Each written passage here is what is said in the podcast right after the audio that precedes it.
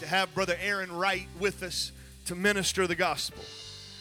Uh, two Fridays ago, he ministered to the greater St. Louis area and, and all of the, the youth of our Pentecostal churches. They met, uh, w- w- I think it was at APC, if I'm not mistaken, Brother Williford's church down in South Missouri. And I, many of our young people went, and God moved. What a great time. And uh, we were blessed to ask him to stay over. And he's here. He's an evangelist. He travels full time. His family was not able to accompany on his on this trip, but hopefully one day we can uh, allow them to come and, and be a part of it as well. But we want you to come, Brother Aaron Wright, and take your liberty, preach to us the gospel. Why don't we give him a warm lighthouse welcome? Thank you, Pastor. Praise the Lord, everybody.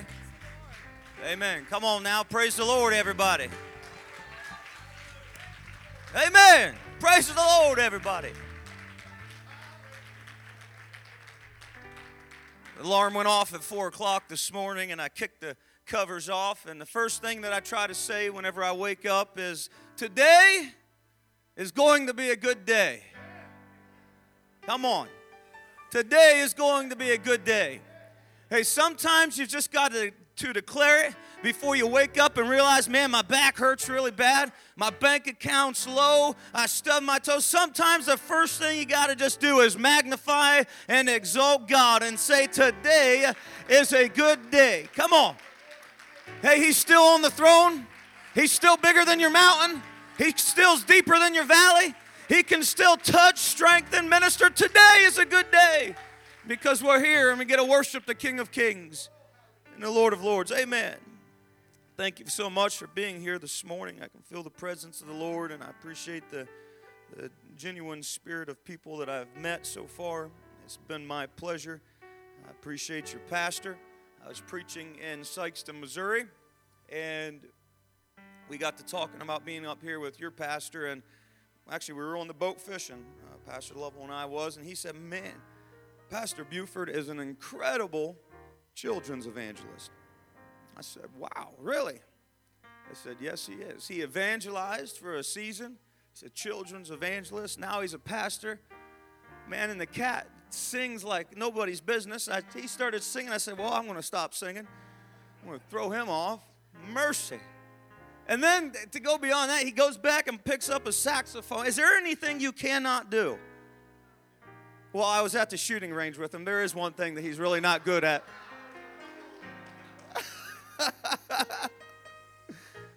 I appreciate your pastor. He is a, he is obsessed. I mean, he is absolutely obsessed with my obsession bow. It's unbelievable.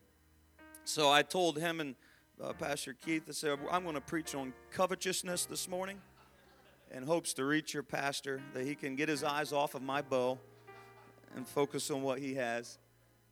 No, it's so good to meet your assistant pastor. We went to the range for several hours and shot. Of course, I didn't get to shoot too much because I was doctoring up his bow and getting him all fixed up too.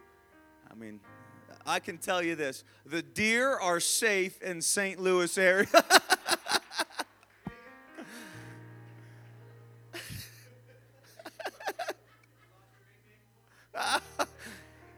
he said he was going to have his trigger release on his wrist and be running the aisles when I was preaching.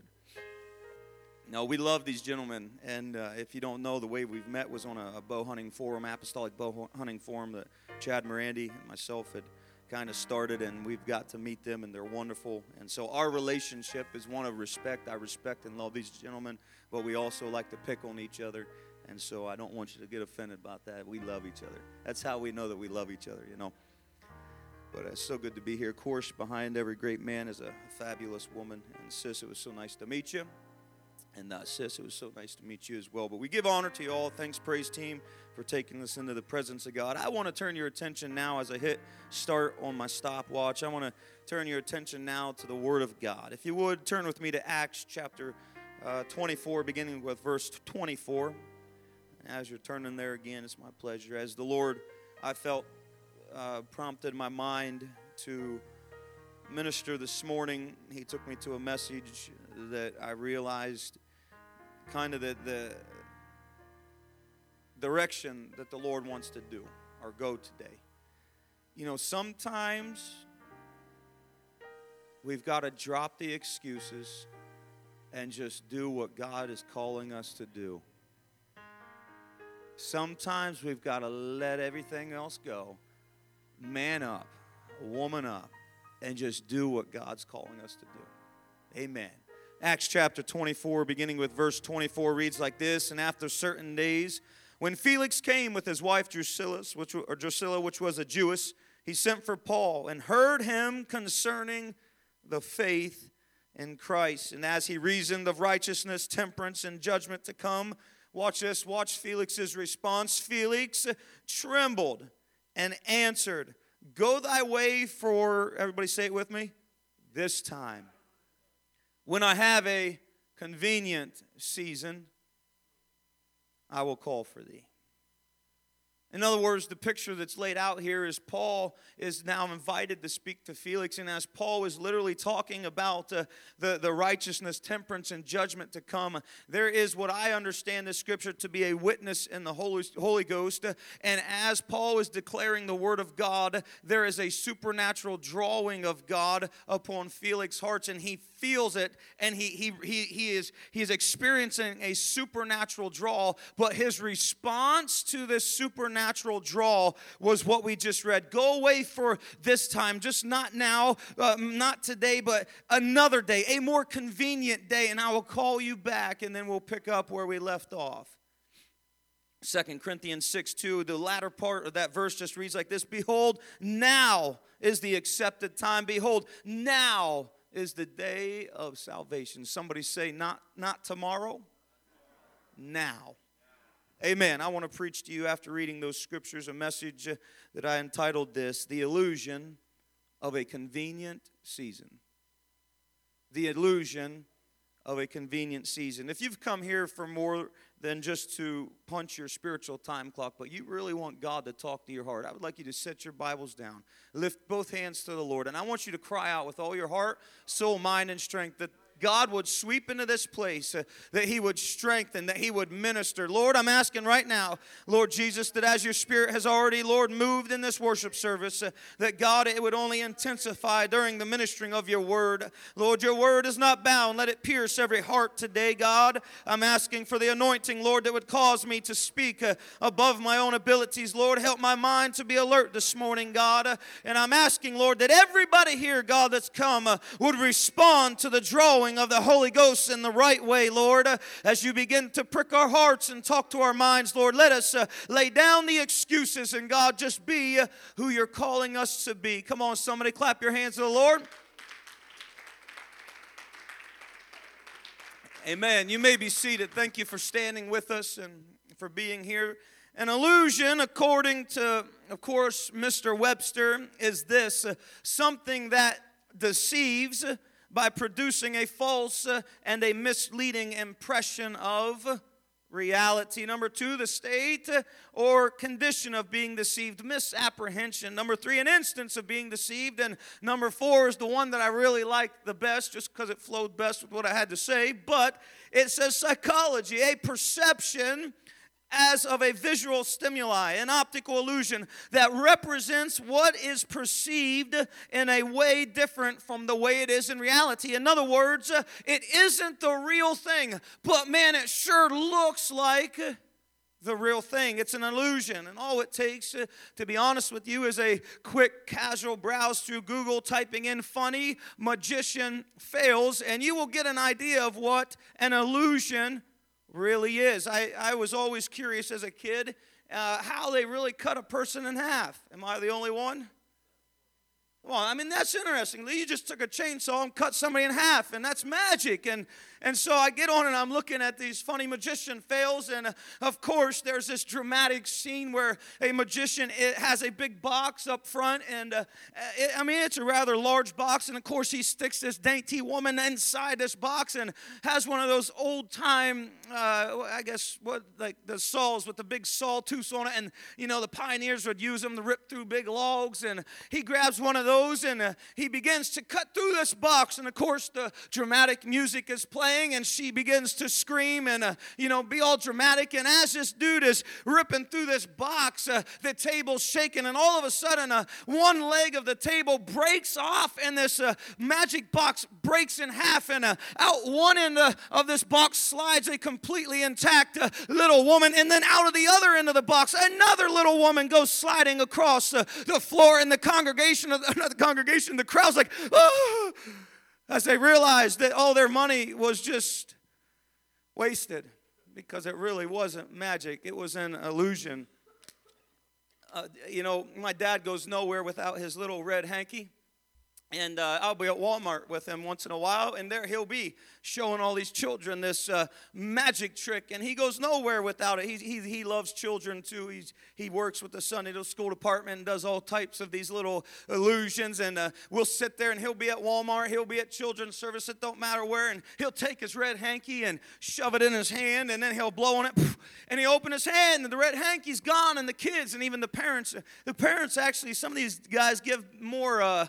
Uh, funny responses than the kids. The kids uh, like read right through it sometimes, and adults are like, "What? No way! Get out!" You know, and they go all crazy. And then Dad pulls it back out of his hand, and there it is. And it's like the magic hanky. And it's I'm in my mind, I'm thinking, you guys just give me some money, and I'll tell you how it's done.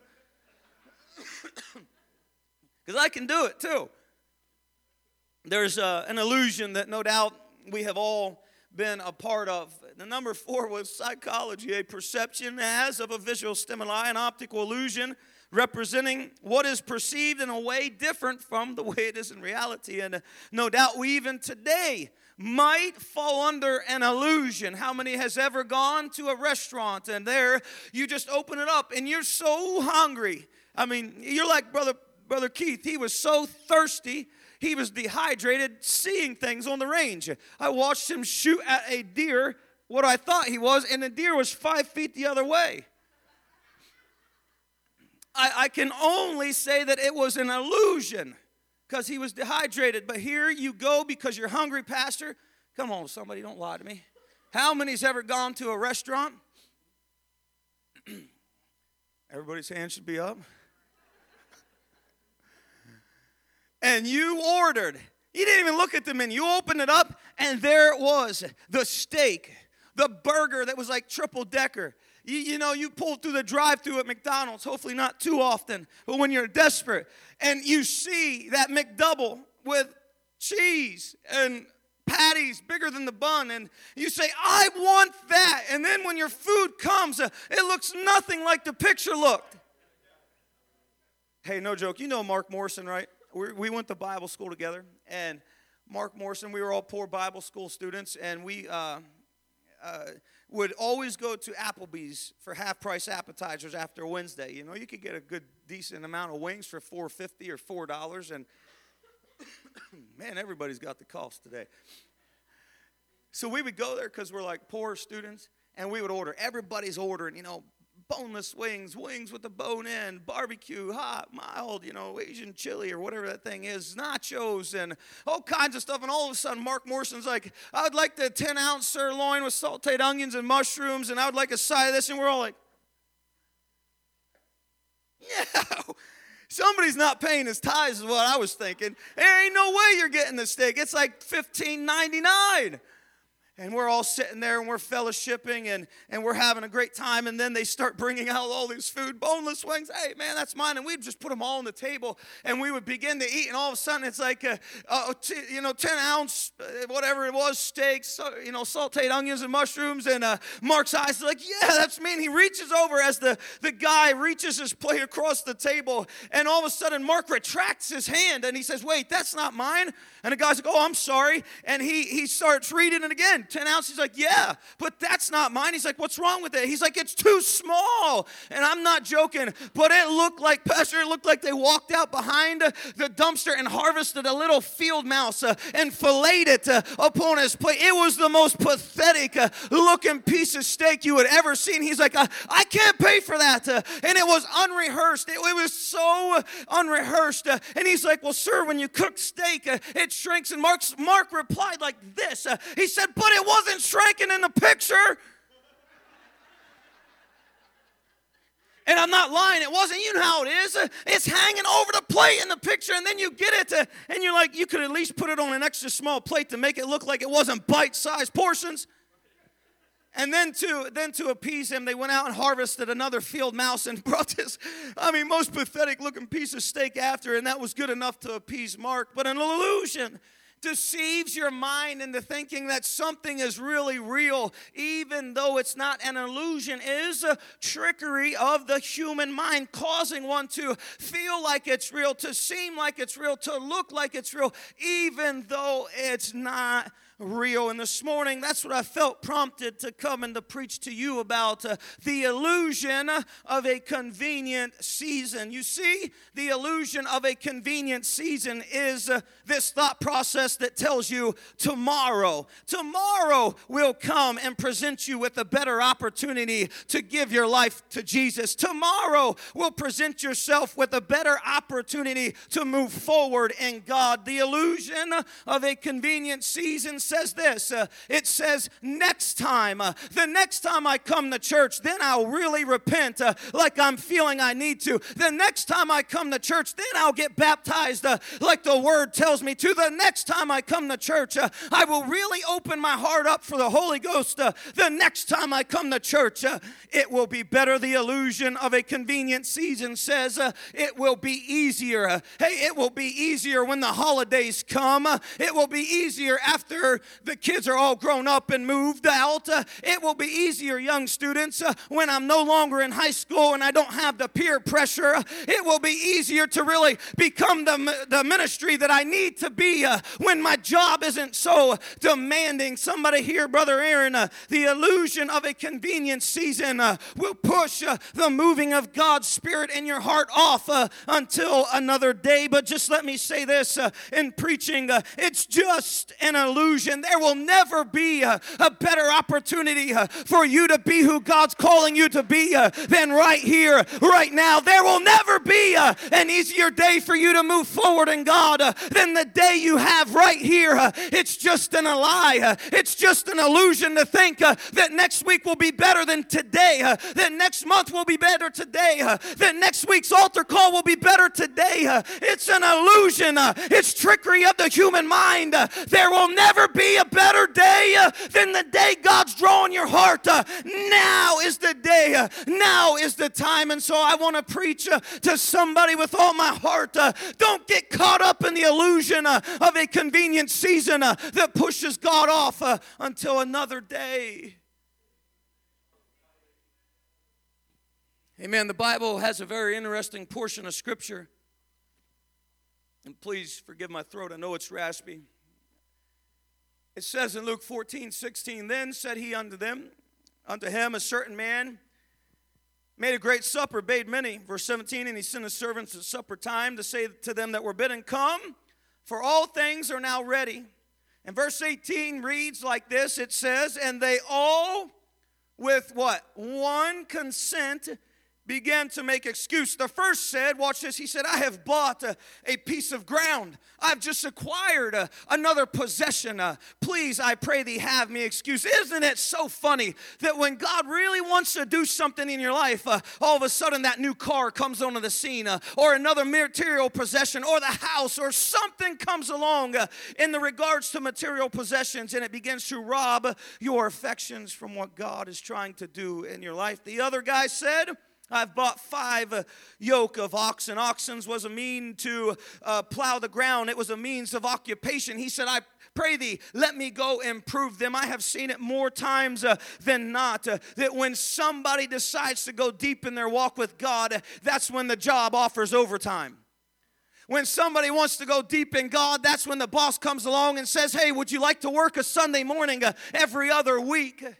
And then the third guy, watch this, the third guy, he's my favorite guy out of all this. He said, I have married a wife, therefore I just can't come.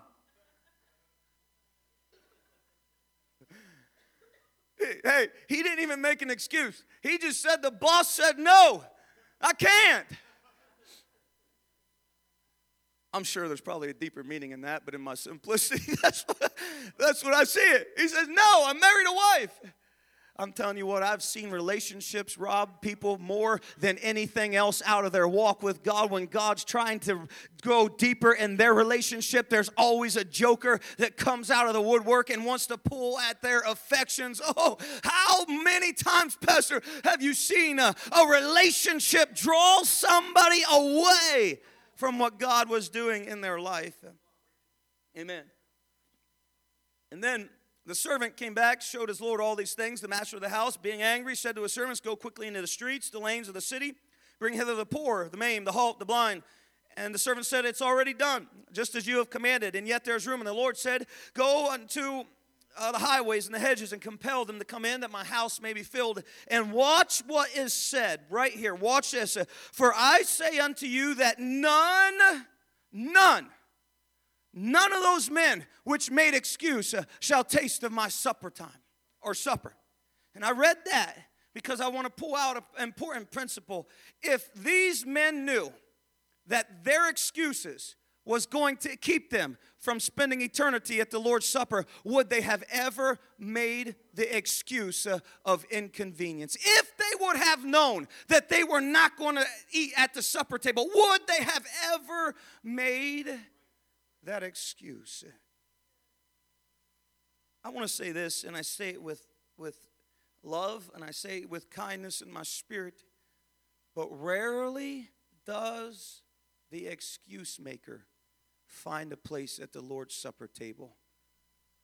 Rarely does the excuse maker find a place at the supper table because in their mind they fully believe that tomorrow will be a better day. Tomorrow will come and it will be easier. Next Sunday will be here and then I'll do what God's calling me to do. But right now it's inconvenient in our opening scripture text, Felix said, Go thy way for this time. When I have a convenient season, then I will call for you. But yet, as far as I can tell in the scripture, that season never came. Why? Because it never gets easier than when God is drawing. Hey, let me tell you something. Uh, when you feel the power of God drawing your heart uh, with a supernatural pull, it will never get easier than that moment right there, right now, when God's drawing. It never gets easier. It's just an illusion uh, to think that it's going to be better, or when you're out of high school, it's going to get easier. No, when you feel God drawing you, that's the easiest it will ever be. Ever. Somebody, don't push it off until tomorrow, I pray. Don't wait until another day. That is just an illusion. I want to encourage a young person here. I, I have been a, a, youth and I've worked in youth now for quite a long time 13 years. Uh, And, I know the struggle as a youth. Uh, and there have been too many youth uh, that have fallen at the hands of this illusion uh, because they think that when they're not no longer in high school, that they won't have the peer pressure of their mates. And you're right, you will no longer have the peer pressure of your mates, but now you'll have the peer pressure on your workforce or the peer pressure in your college. it just doesn't get easier. Matter of fact, hear me, somebody, the word says in the end days, the last times, it's going to wax harder and harder. It's going to be harder and harder because where iniquity doth abound, uh, many people are going to see that and wax cold in their walks with God. It never gets easier, my friends, uh, than right here, right now, when God's already pulling at people's hearts. I remember when I came home from Bible school, I had a heartbeat to teach Bible studies and win souls.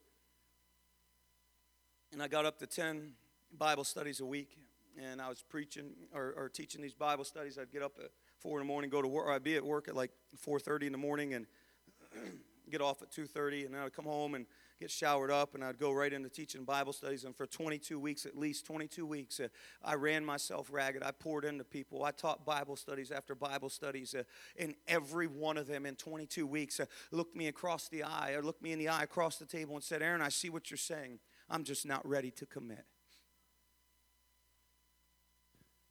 Dave Wirtz, one of my friends, said, Aaron, I, am I'm, I'm just shocked that you even know the scripture like that.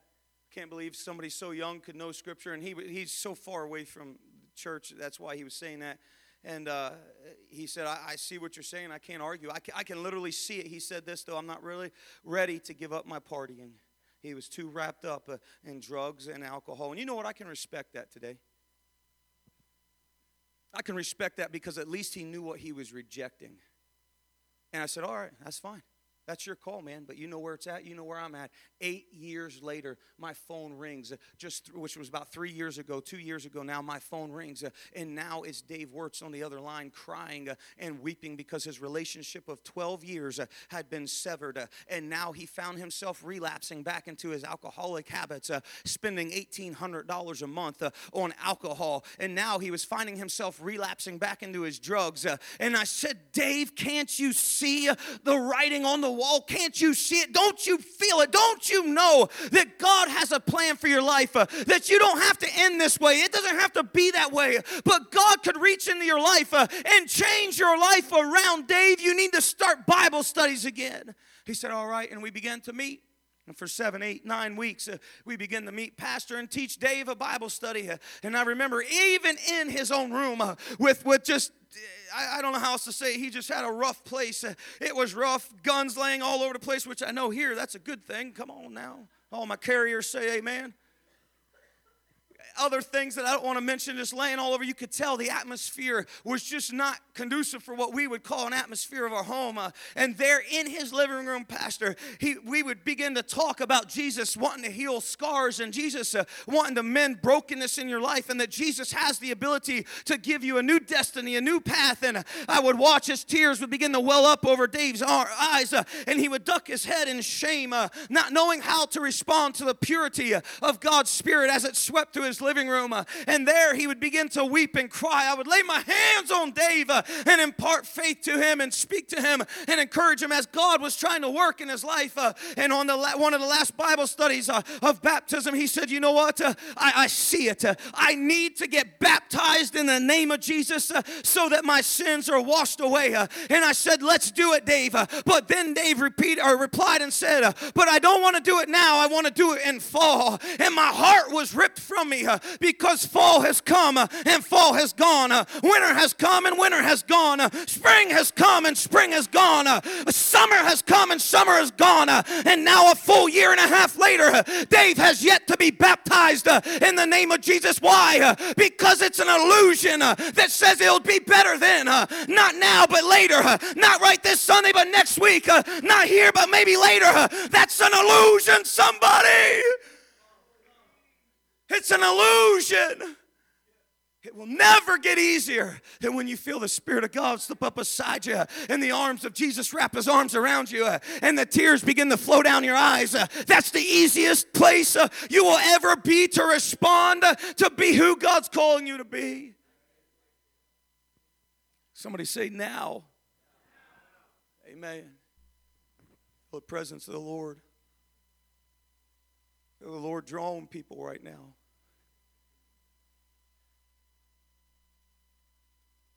As a man, I can look at all of your wonderful smiles and wonderful faces, and I can't discern nothing. But right now in the spirit, I feel that God's starting to pull at people's hearts. Come on, somebody. What's God speaking to you right now? Right now.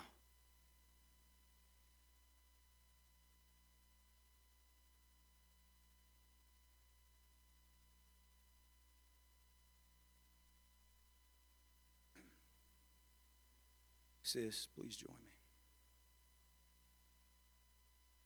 I'm preaching for 24 minutes.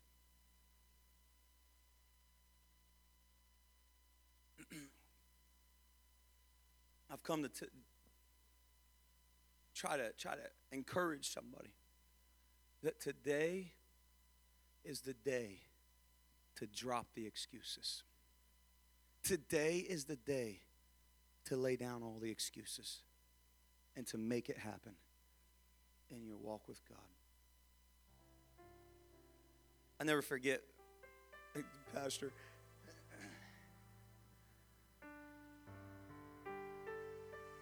I was I was called upon a couple years back before I even launched in full time to go do a children's revival.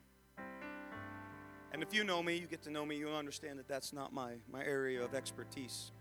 I don't even know what my area of expertise is. One of my mentors, Brother Tim Green, said, If the Lord's opening the doors, don't shut it. Just go and walk through it. I'm thinking, you know what? Yeah. I've been to four years of Bible school. Man, I got totes in my attic of balloons, little balloon pumps. I could make Jonah and the whale. Literally, I can make a balloon and pop it, and Jonah will be floating around inside. I got this. And on top of that, sis, they told me what they wanted me to preach. It don't get any easier than that. We need you to talk about repentance the first night, water baptism the second night. Saturday, you're going to preach in the park, uh, whatever it is. And I talked about having value. God sees the value in you. And Sunday, we're going to have a Holy Ghost service. All right. So I prayed for it. I prayed that God would anoint it. And man, I thought I was so incredibly talented and, and awesome when I built myself this cross that was a four by four. I even put nails in it and draped, what do they call it, a draperstry?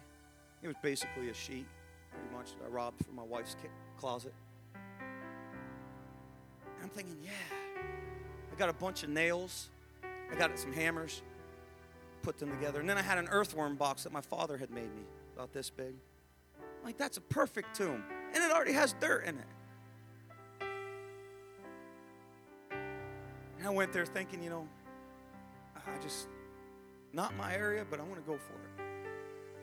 I get there and, and they're used to having real children's evangelists, probably like pastor or something, man. When they come, they come with like a whole truck and they got puppets, they got music, they got black lights, strobe lights, they got all kinds of lights.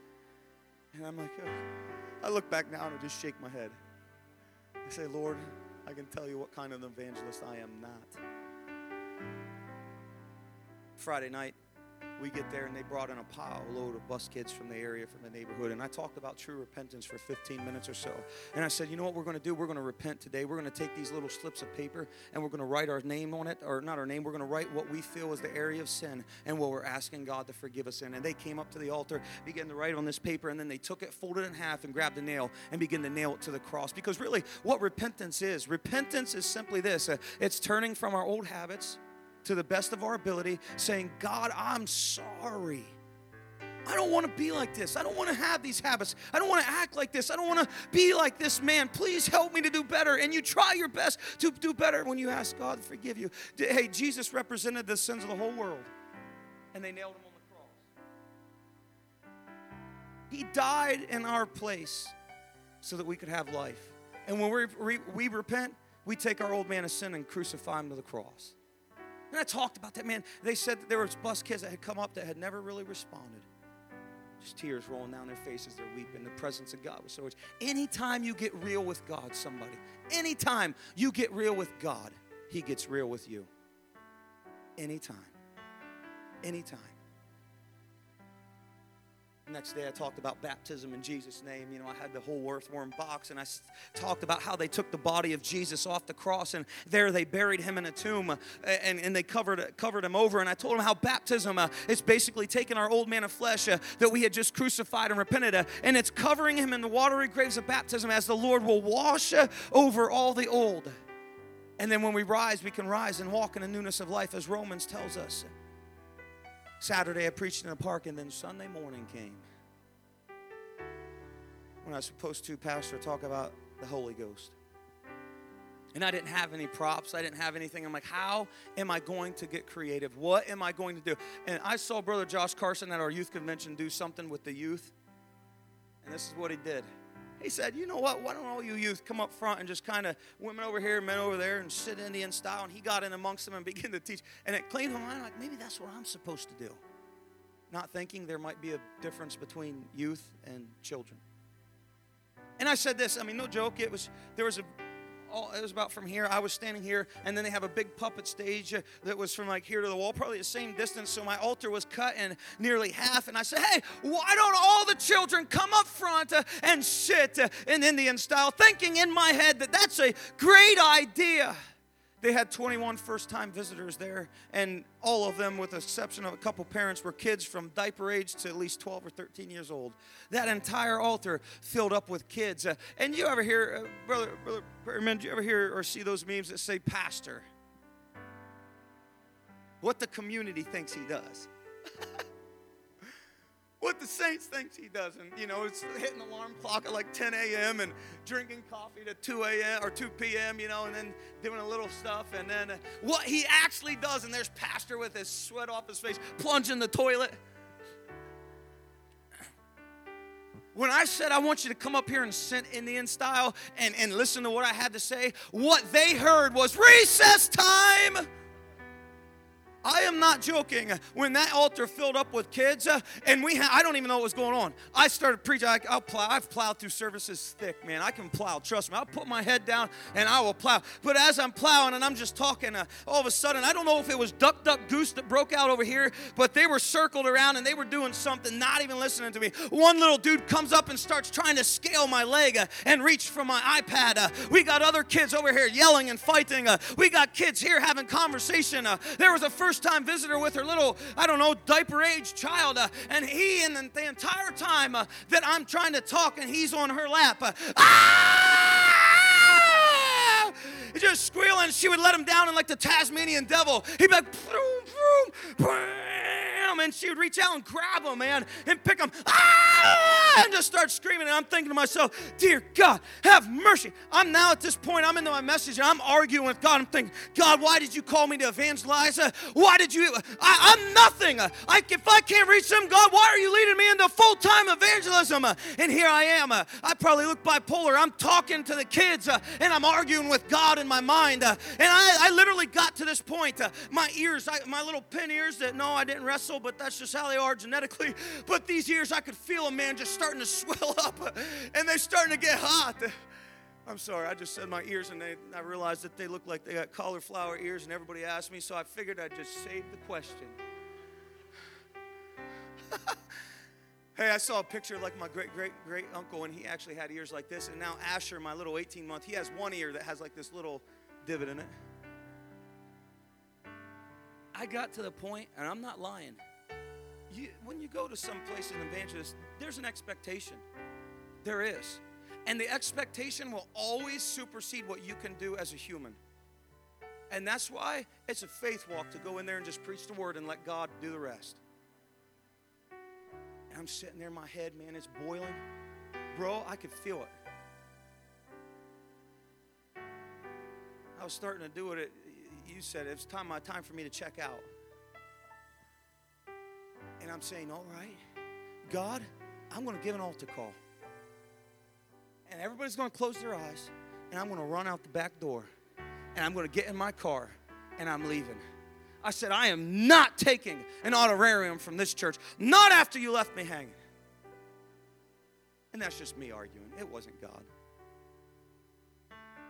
But on the point, man, I, I was arguing with them. God, don't let me here abandoned by myself. You got to anoint me. You got to touch these kids. What are we going to do? I'm telling you what, you know what's bad when you're sitting in the back, you're sitting up there and you can watch the pastor in the back and he's like,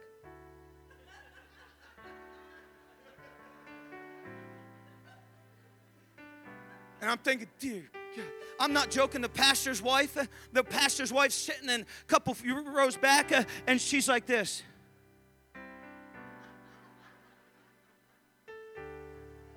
The main piano man, man, he's sitting in the back like this, peeking over the pews at the if i could have one word that summed up the service uh, it would be disaster piece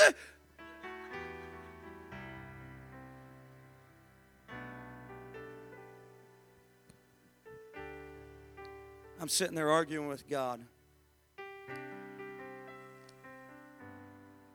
And all of a sudden the holy ghost quickens my mind and Sissy says this stop preaching to the kids, preach to the adults. And I'm thinking to myself, well, that's neat because this just so happens to be a children's revival. And he says, Aaron, because there's adults in here that I've been trying to get to repent and they refuse to repent.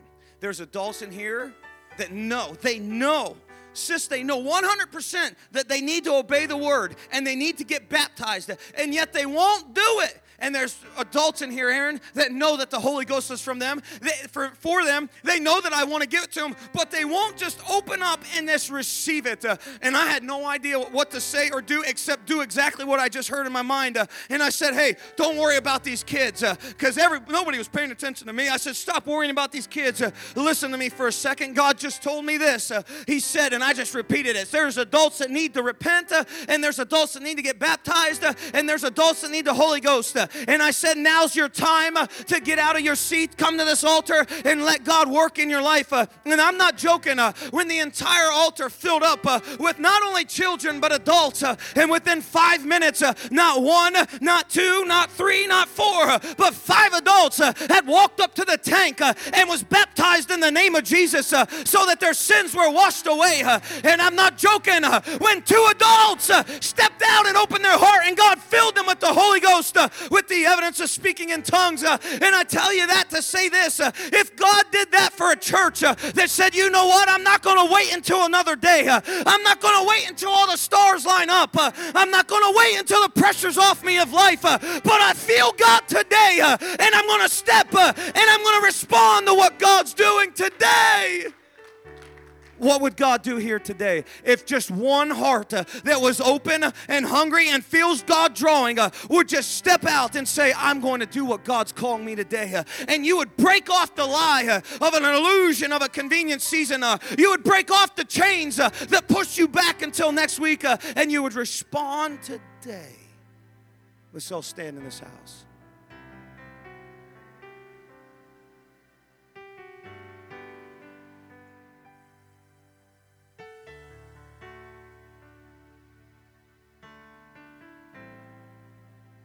Thank you, Jesus.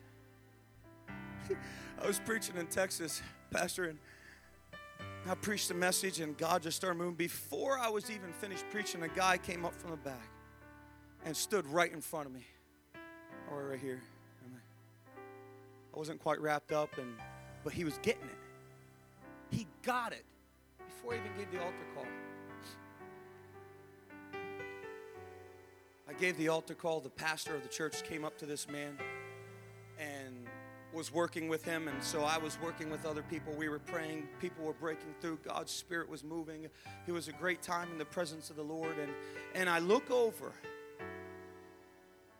And there's that man standing at the altar, and the pastor kind of broke away. So I walked over to this man. I said, Sir, what is it that you need today? And he looked me in the eyes, man, with conviction in his heart. He looked me in the eyes, Bo, and he said, God spared my life this week. I need baptized in the name of Jesus. Okay. That's what we like to hear. I looked to the pastor and he said, I've already called his pastor.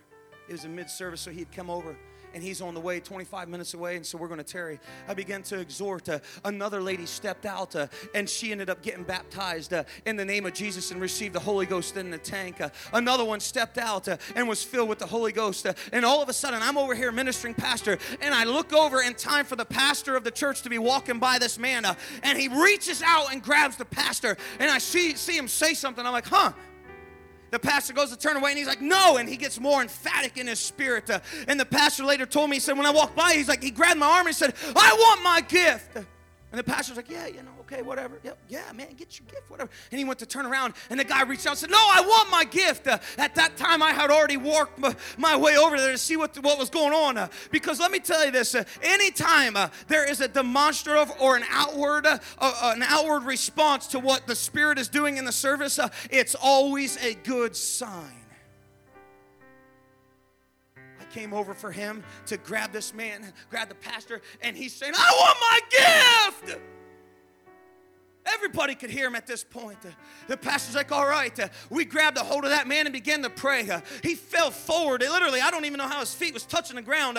we were holding him here. A, a, a, bigger man, not bigger man, probably, I don't know, 260, and we're hanging on to him here. and he's been over just tears just falling down his face as he's crying out to God.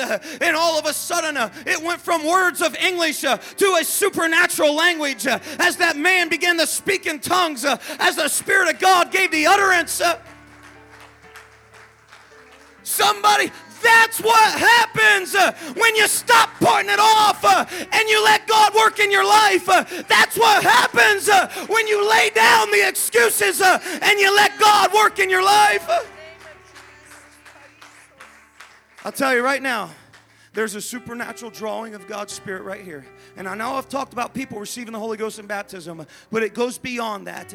Because, Pastor, the Gentiles would not even be saved uh, if it wasn't for a name of, man by the name of Peter uh, who heard the word of God come to him in a vision uh, saying, Go into the Gentiles uh, and witness to them uh, and, and teach them. Uh. and he was hesitant, but he said, You know what? I'm going to respond today. And because Peter, a Jew, responded, us, we as Gentiles, were able to hear the word of God and to be saved. and today, there's people that have the Holy Ghost. You've been baptized, uh, but you're putting off uh, the next step of ministry. uh. You've been putting off witnessing to the cashier. Uh. You've been putting off witnessing to your boss. Uh. Some of you intercessory prayer warriors uh, are struggling, and you've been pushing off your alarm clock because it's not convenient. and there's a call today, a call this morning saying, Would you stop putting off and let me make you to become who I'm calling you to be?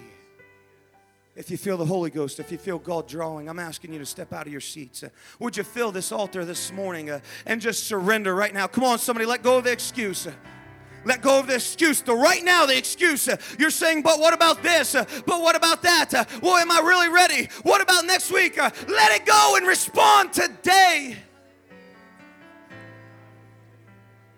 Come on, somebody, praise team, go ahead and take us into a song right now. Lord, I'm asking as these people come, Lord, you're finding people as you're drawing their hearts and you're moving on their spirit. That, Lord, you would talk All to them. I need is you. All I need.